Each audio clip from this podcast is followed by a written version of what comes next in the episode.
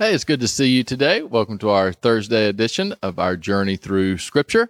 Uh, my name is Philip Thomas, pastor of Journey here in Elgin, and uh, today we're going to finish out uh, looking at the book of Isaiah. So we're going to look at Isaiah chapters 52 through 55, um, and then. Um, I, I, said we were going to do a little bit more, but we're we're going to stop there, um, and we we will read just the last couple verses of Second Chronicles 36 um, that finishes out uh, Second Chronicles uh, as well.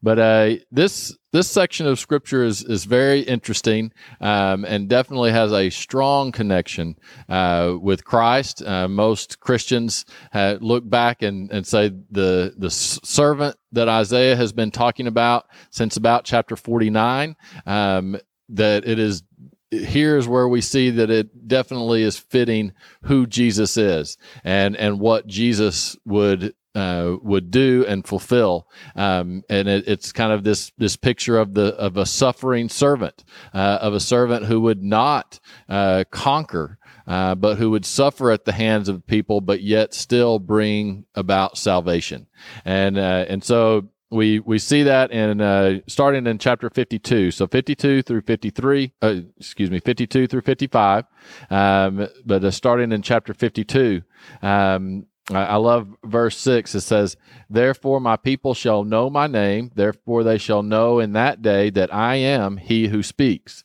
Behold it is i. Again you know that that phrase therefore i am uh, he who speaks how beautiful upon the mountains are the feet of him who brings good news, who proclaims peace, who brings glad tidings of good things, who proclaims salvation, who says to Zion, Your God reigns.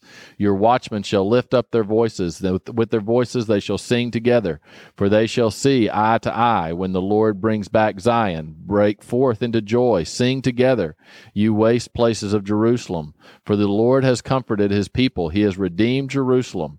The Lord has made bare his holy arm in the eyes of all the nations, and all the ends of the earth shall see the salvation of our God. Right? So uh, he he is the one who is bringing redemption that he is going to redeem all of all of Israel and all the earth says and all the ends of the earth shall, see the salvation of our God. Right. So it's expanding. We're, we're seeing the salvation of, of Jerusalem as they are now going to be returning back um, uh, to, or the, the uh, Israel, the salvation of Israel as they return back to Jerusalem. Uh, but, but this is much bigger. It's salvation to the ends of the earth. Um, right. That is what this servant is going to bring. Um, it, uh, verse 13 says, Behold, my servant shall deal prudently. He shall be exalted and extolled and be very high, just as many were astonished at you. So his vicious visage was marred more than any man, and his form more than the sons of men. So shall he sprinkle many nations. Kings shall shut their mouths at him, for what he has not told them they shall see, and what they had not heard they shall consider. Right. So again, these are things that are also said about Christ, about what what Jesus uh, will do. Uh, then you get into chapter 53, which this is a, a powerful chapter um, that it, it's hard to to miss the connections uh, with Jesus here. It says, uh, uh, "Who has believed our report, and whom has the arm of the Lord been revealed? For he shall grow up before him as a tender plant, and as a root out of the dry ground. He has no form or comeliness, and when we see him, there is no beauty that we should desire him. He is despised and rejected by men, a man of sorrow and acquainted with grief." And we hid, as it were, our faces from him. He was despised, and we did not esteem him. So he's just a, a normal person that is uh, that is despised because of who he is. Remember Jesus it says, Can anything good come from Nazareth? That's just a normal person. Why should we care what he teaches, what he says? But yet God was doing something powerful uh, through through Jesus, but the people did not esteem him. They did they they actually despised him for what he says says, Surely he has borne our griefs and carried our sorrows, yet we esteemed him stricken, smitten by God, and afflicted. But he was wounded for our transgressions, he was bruised for our iniquities. The chastisement for our peace was upon him, and by his stripes we are healed. And we, like sheep, have gone astray. We have turned every one to his own way, and the Lord has laid on him the iniquity of, his, of us all. So again, the, this suffering servant of the, of God, uh, that he is laying the iniquity of all of us on him, that we are healed by his stripes. Um, again, it, it's it's it's a to me it's a very clear picture of what who Jesus is, of what he would go through. Um, now, obviously, those in in uh, Judaism who reject uh, the Jesus as the Messiah would not see that. Um, but uh, but to me, this is a a clear point uh, points to Jesus and what he has done. Verse 7 He was oppressed and was afflicted, yet he opened not his mouth. He was led like a lamb to the slaughter, and as a sheep before its shearers is silent, so he opened not his mouth. He was taken from prison and from judgment, and who will declare his generation? For he was cut off from the land of the living. For the transgressions of my people he was stricken, and they made his grave with the wicked, but with the rich at his death, because he had done no violence, nor was any deceit in his mouth. So yet it pleased the Lord to bruise him. He has put him to grief. When you make his soul an offering for sin, he shall see his seed and shall prolong his days, and the pleasure of the Lord shall prosper in his hand. He shall see the labor of his soul and be satisfied. Right? By his knowledge, my righteous servant shall justify many for he shall bear their iniquities. Therefore, I will divide him a portion with the great, and he shall divide the spoil with the strong, because he poured out his soul unto death, and he was numbered with the transgressors, and he bore the sin of many, and made intercession for the transgressors. Transgressors. So that that is what Jesus did. That's what he did uh, for for all of us. Of how he uh, made uh, he bore our our sins. He made intercession uh, for us, uh, so that we could have a relationship with God. Chapter fifty four talks about this covenant of peace. Uh, it says, "Sing, O barren, you who have not borne." Break forth into singing and cry aloud, you who have not labored with child. For more are the children of the desolate than the children of the married woman, says the Lord.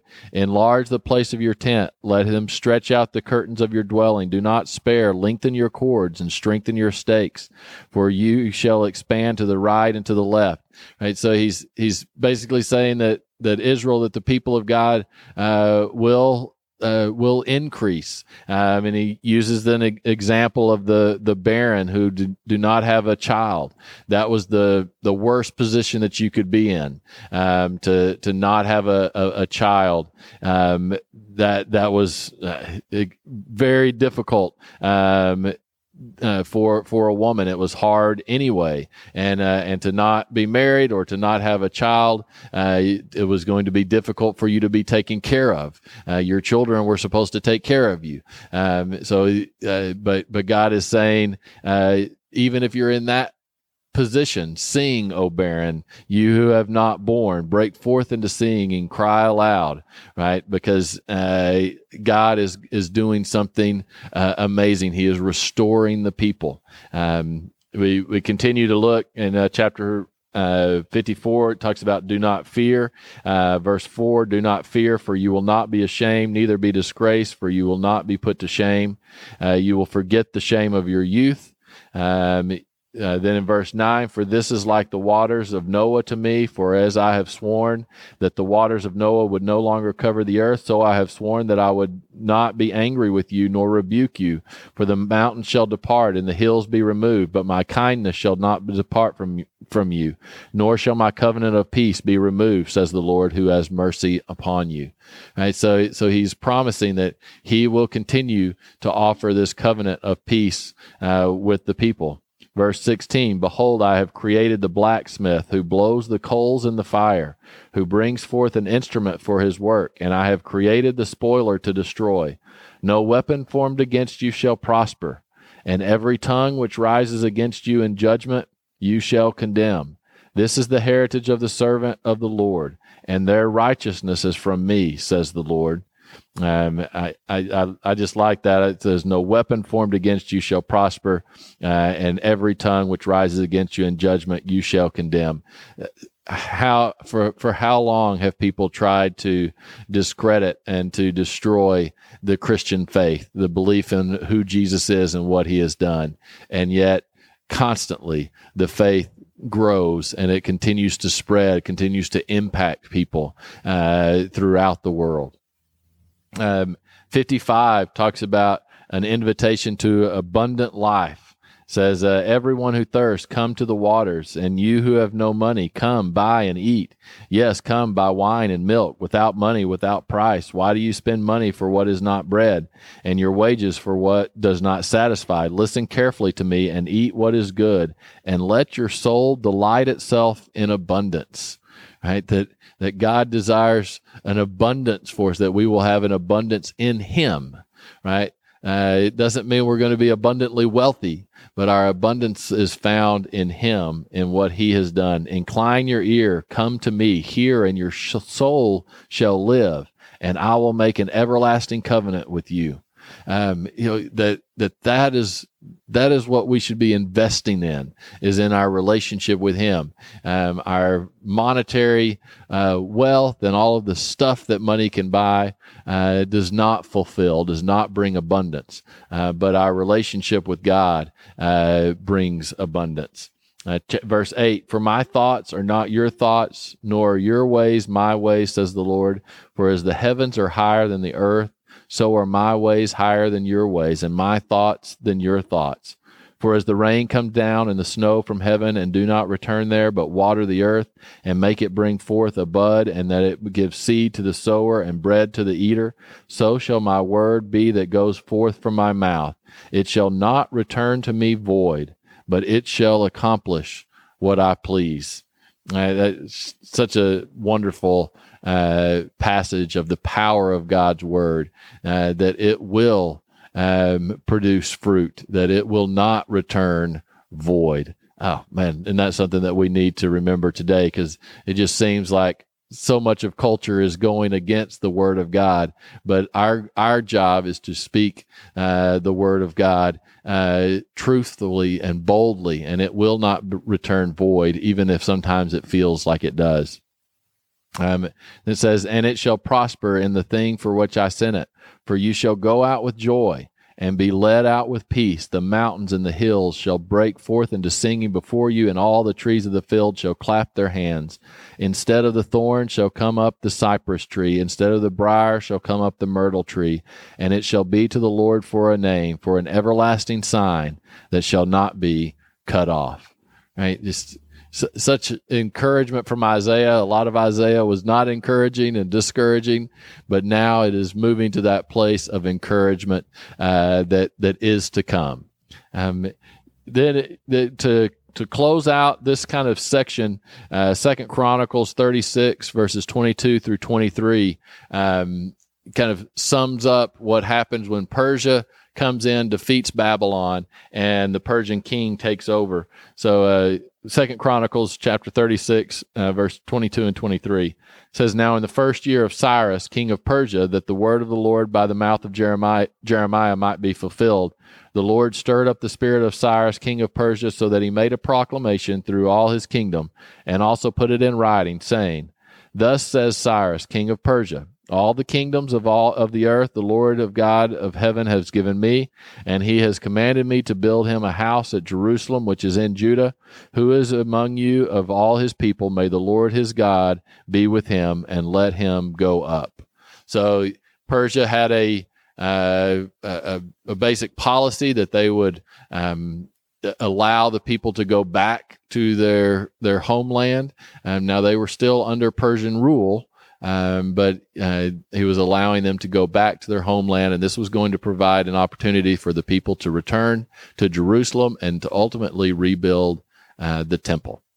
All right, so that kind of uh, is getting close to the end of the exilic period, and now we're going to have the rebuilding of the temple, returning to Jerusalem. But before we get to that, um, we're going to read a little bit more of the wisdom literature so, uh, encourage you for uh, next time to read Proverbs 22 through 24. Um, and then Proverbs 30 and 31. So Proverbs 22 through 24 and 30 and 31. All right. So we will see you on Tuesday. Have a great weekend.